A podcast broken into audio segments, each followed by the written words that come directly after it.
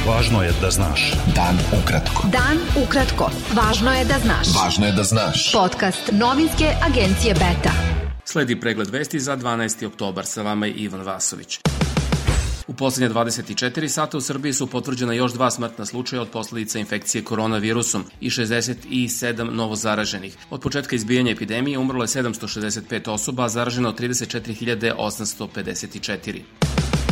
Po podacima Gradskog štaba za vanredne situacije u Nišu, u kompaniji Jure septembra i oktobra nađeno da je na koronavirus pozitivno 68 radnika, što je 60% svih obolelih u tom gradu. Epidemiolog Branislav Tiodorović je izneo da je Gradski štab za vanredne situacije u ponedeljak zasedao upravo zbog stanja u toj kompaniji i najavio da će grad Niš zatražiti pomoć državnih organa zbog sve većeg broja obolelih u Juri.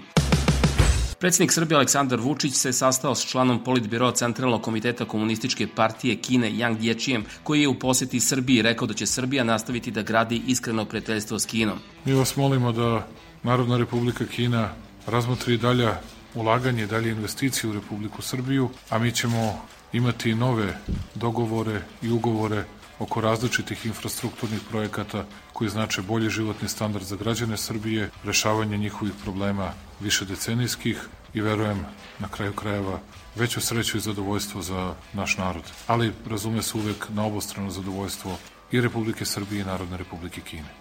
S kineskim zvaničnikom se sastala i predsednica vlade Srbije Ana Brnabić, zahvalila kineskim kompanijama koje su investirale u Srbiju, ističući da su zahvaljujući njima sačuvane desetine hiljada radnih mesta i otvorene hiljade novih. Hvala vam što ste zamolili da danas nemamo protokolarni sastanak, već suštinski sastanak gde ćemo proći kroz sve konkretne projekte. Srbija će u narednom periodu, najkraćem mogućem roku, svakako do 3. novembra, dobiti novu vladu, ali ja mogu da vam garantujem da će nova vlada Republike Srbije Srbije jednako kao i ova postojeća vlada ili vlada u prethodnom mandatu biti posvećena strateškom partnerstvu i daljem razvoju čeličnog prijateljstva između naše dve zemlje.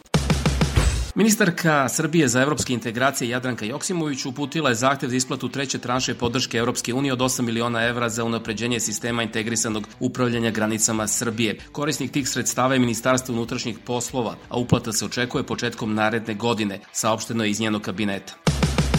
Ministarka građevinarstva, saobraćaja i infrastrukture Srbije Zorana Mihajlović razgovarala je sa Johnom Jovanovićem, šefom Beogradske kancelarije državne finansijske korporacije Sjedinjenih američkih država za međunarodni razvoj. Drago mi je na ovome što smo počeli da razgovaramo ne samo o autoputu Mira, koji jeste značajan naravno za povezivanje Beograda i Prištine, ali smo pre svega sada razgovarali i o dokumentaciji koju imamo, o dokumentaciji koju treba da se radi, o nekom našem zajedničkom radu koji neće izgledati danas pa ko zna kada, rad, nego naprotiv izgledaće svakodnevno. Tim ministarstva je spreman, kao što sam rekla u prethodnom periodu, razgovarat će se na tehničkom nivou naravno, a razgovarat ćemo i mi unutar vlade zajedno sa Kancelarijom razvojnog fonda.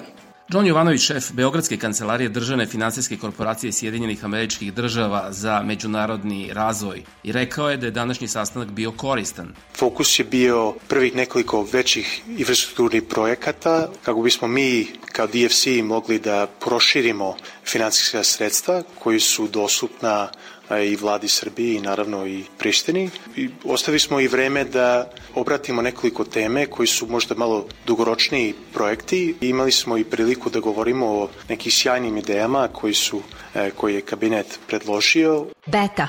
Dan ukratko. Budi u toku.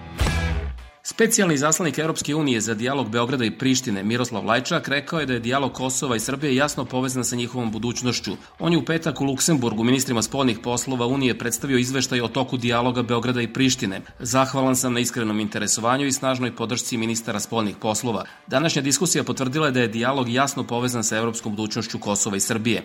Napisao Lajčak na svom Twitter nalogu nakon sastanka. Hrvatska je na sastanku šefova diplomatije Evropske unije u Luksemburgu zatražila da se održi posebno ministarsko zasedanje Unije o Zapadnom Balkanu s obrazloženjem da u tom regionu dugo postoje nerešeni izazovi, odnos Srbije i Kosova i stanje u Bosni i Hercegovini. To je izjavio šef hrvatske diplomatije Gordan Grlić Radman povodom objašnjenja kakav je razvoj u dijalogu Beograd-Priština, koji je ministrima spoljnih poslova dao specijalni zaslanik za taj dijalog Miroslav Lajčak.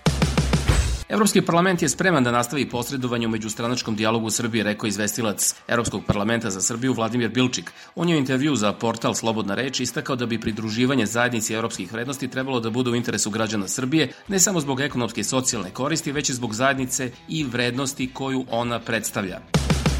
Brat ubijenog kosovskog političara Olivera Ivanovića, Miroslav Jovanović, izjavio je da je optužnica u procesu koji se za ubistvo njegovog brata vodi na Kosovu vraćena na doradu tužilaštvu, ali da se u njoj radi o perifernim stvarima koje se dovode u kontekst ubistva, dok se direktno u ubistvu ne sudi. Ivanović je rekao da je očigledno da postoji posebna zainteresovanost da se to ubistvo ne rasvetli, kao da je i u svemu tome prisutna motivacija određenih ljudi da ga uklone sa političke scene.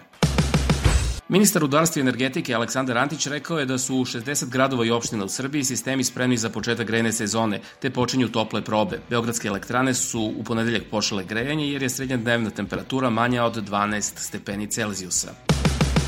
Beogradski odbor stranke Slobode i Pravde zatražio je od gradskih vlasti da hitno obave korekciju cena daljinskog grejanja za građane Beograda i da se ta naknada uskladi sa cenama energeneta koje su opale u proteklih 7 godina. Inicijativa Ne davimo Beograd saopštila je da je još jedna zgrada u javnom vlasništvu prodata u bescenje i da su učesnici javnog nadmetanja pokušali da spreče aktivistu Dobricu Veselinovića da fotografiše skup o tome i izvesti javnost o njemu. Ne davimo Beograd navodi da je objekat od 538 kvadratnih metara u Surduličkoj broj 3 u opštini Savski venac grad Beograd prodao za samo 311.000 evra, odnosno 578 evra po kvadratnom metru. Ispred zgrade vlade Hrvatske na Markovom trgu u Zagrebu u ponedeljak ujutru je ranjen policajac, a posle kratke potrage pronađen je napadač koji izvršio samoubistvo, saopštila je policija. Mladić je pre samoubistva objavio poruku na društvenim mrežama u kojoj, kako je prenela agencija HINA, naveo da je dosta bilo prevara i bezobzirno gaženje ljudskih vrednosti bez odgovornosti. Premijer Hrvatske Andrej Plenković je izjavio da se još utvrđuju okolnosti i motiv pucnjeve. Evropska unija je upozorila da će uvesti sankcije predsedniku Belorusije Aleksandru Lukašenku ako ne počne dijalog sa opozicijom i ne prestane da sprovodi nasilje nad demonstrantima. Grčka je osudila najavljeno vraćanje turskog istraživačkog broda u istočno sredozemlje, što je Ministarstvo spoljnih poslova ocenilo kao direktnu pretnju miru i sigurnosti u regionu. Rusija je proglasila nepoželjnim osobama dvojcu bugarskih diplomata, saopštilo je Rusko ministarstvo spoljnih poslova uz objašnjenje da je to uzvratna mera za proterivanje ruskih zvaničnika iz Bugarske, optuženih za špijunažu.